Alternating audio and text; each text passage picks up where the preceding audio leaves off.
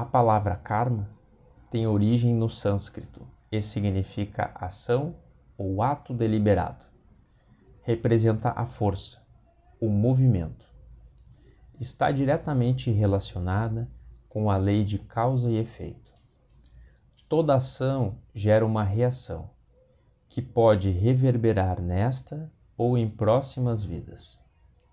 Um encadeamento de consequências, ao qual as nossas escolhas influenciam diretamente nos rumos da jornada. O karma em si não é bom ou ruim, é uma lei universal. Abre aspas. A lei equilibradora de karma, exposta nas escrituras hindus, é a da ação e reação, causa e efeito, semeadura e colheita.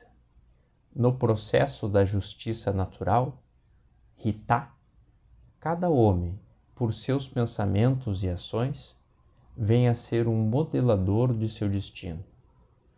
Quaisquer energias que ele próprio, sábia ou insensatamente, tenha posto em movimento, voltam a ele, a seu ponto de partida, como um círculo completando-se inexoravelmente a si mesmo.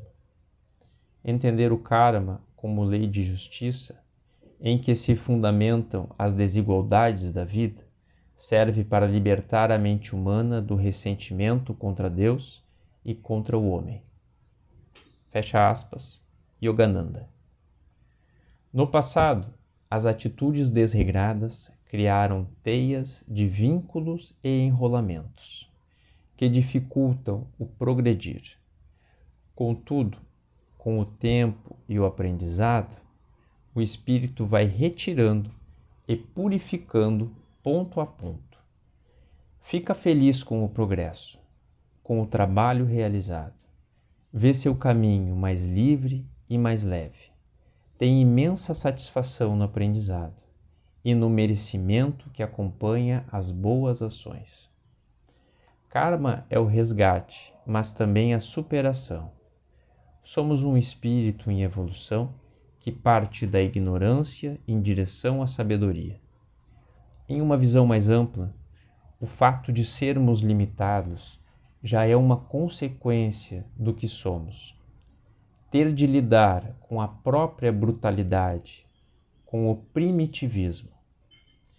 Essa limitação é um desafio natural e necessário na jornada de ascensão. As rachaduras da alma devem ser purificadas na terra. O corpo físico é o mecanismo necessário para o desenvolvimento do espírito neste orbe. Por isso, estar encarnado ainda representa uma provação. Por mais que um espírito possa ser um grande trabalhador no plano espiritual, tendo muitos méritos, ele precisará cumprir desafios no plano físico que, enquanto não forem superados, representarão uma barreira no avançar. Questão 399 do Livro dos Espíritos de Allan Kardec. Sendo as vicissitudes da vida corporal expiação das faltas do passado e, ao mesmo tempo, prova com vistas ao futuro, seguir-se-á que da natureza de tais vicissitudes se possa deduzir de que gênero foi a existência anterior? Resposta: Muito a miúde, é isso possível, pois que cada um é punido naquilo em que pecou. Entretanto, não há nada que tirar daí uma regra absoluta. As tendências instintivas constituem indícios mais seguros, visto que as provas por que passa o espírito o são tanto pelo que respeita ao passado, quanto pelo que toca ao futuro. Fecha aspas. Nota de Allan Kardec. Abre aspas.